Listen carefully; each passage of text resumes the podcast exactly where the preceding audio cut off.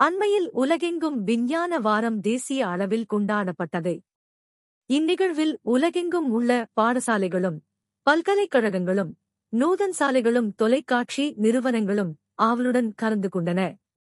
இவ்வாரத்தில் அறிவியல் கண்டுபிடிப்பு கடிதம் பொறியியல் தொழில்நுட்பம் போன்ற துறைகளில் ஆஸ்திரேலியாவின் பங்களிப்பை கொண்டாடுவது மட்டுமல்லாமல் அறிவியல் கல்வியை இளைஞர்கள் ஊக்கமுடன் தொடர அவர்களை ஊக்குவிக்கும் வழிமுறைகளை வழங்குவதும் ஒரு அம்சமாகும். National science V. பல வடிவங்களில் இவை வழங்கப்பட்டன. கண்காட்சிகள் அறிவு சார்ந்த விவாதங்கள் கட்டுரை போட்டிகள் இணையவழி நடவடிக்கைகள் என இவை விரியும். பாடசாலை மாணவர்களும் இளைஞர்களும் இவ்வாறு நாட்களை அறிவுபூர்வமாக கொண்டாடிக் கொண்டிருந்த வேளையில் அறுபதை தாண்டிய இளைஞர்களுக்கும் ஒரு நற்செய்தியை இவ்வேளையில் பகிர்ந்தே ஆகஸ்ட் வேண்டும்.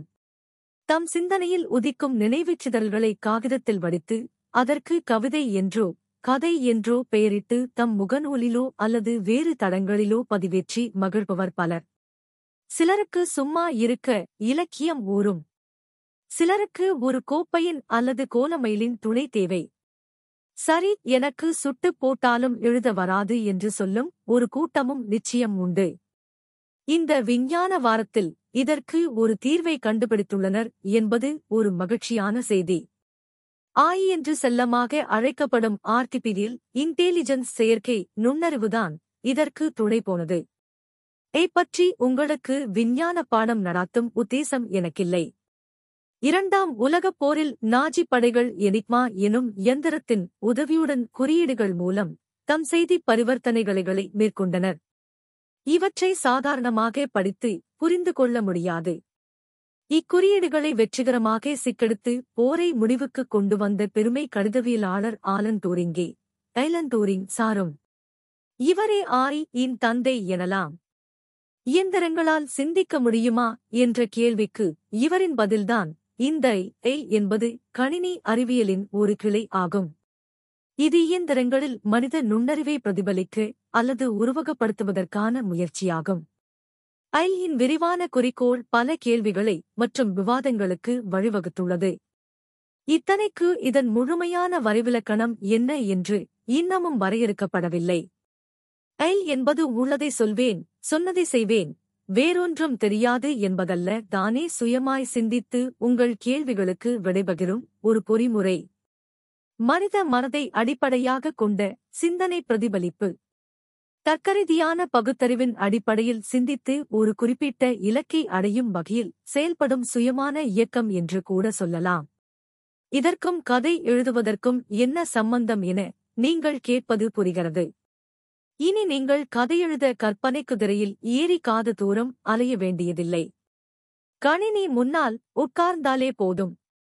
இப்போது ஏ பாவித்து கதை கட்டுரை எழுதும் அநேக இணையதளங்கள் கொட்டிக் கிடக்கின்றன. இவற்றில் பலவற்றில் இலவசமாக பதிவு செய்து உங்களுக்கு தேவையான ஆக்கங்களை பெற்றுக்கொள்ள முடியும். இலவச பாவனையாளர்களுக்கு மாதாந்திர வார்த்தை எண்ணிக்கை பாவனையில் கட்டுப்பாடு உண்டு. நீங்கள் பணம் செலுத்தி பதிவு செய்தால் உங்களுக்கு பல சலுகைகளும் தரமான ஆக்கங்களையும் பெற முடியும். இனி சில உதாரணங்களை பார்ப்போம். டீப் ஸ்டோரி டிடிபி எஸ் முக்கார் புள்ளி சாய்கோடு சாய்கோடு W W W dot டிபிஎஸ்டிஓஆர்ஒய் dot A சாய்கோடு ஹிஷ் குறி உணர்ச்சி குறி சாய்கோடு மனிதனின் படைப்பாற்றல் மற்றும் செயற்கை நுண்ணறிவு ஆகியவற்றுக்கு இடையே பாலமமைப்பதே டீப் ஸ்டோரியின் பணி.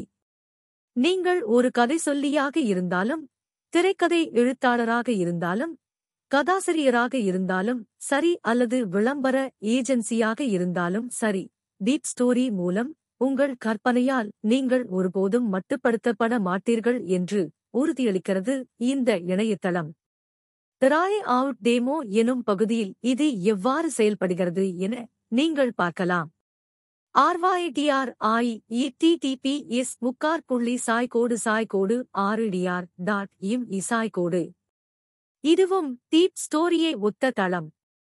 இறுதியாக டேக்ஸா டோட் ஆய் இடிடிபி எஸ் முக்கார் புள்ளி சாய்கோடு சாய்கோடு W W W dot T X T A dot A சாய்கோடு இவற்றை பலர் முகநூல் டுவிட்டர் ப்ளோக் போன்ற தடங்களில் குறுஞ்செய்திகள் எழுதுவதற்கு பாவிக்கின்றனர்.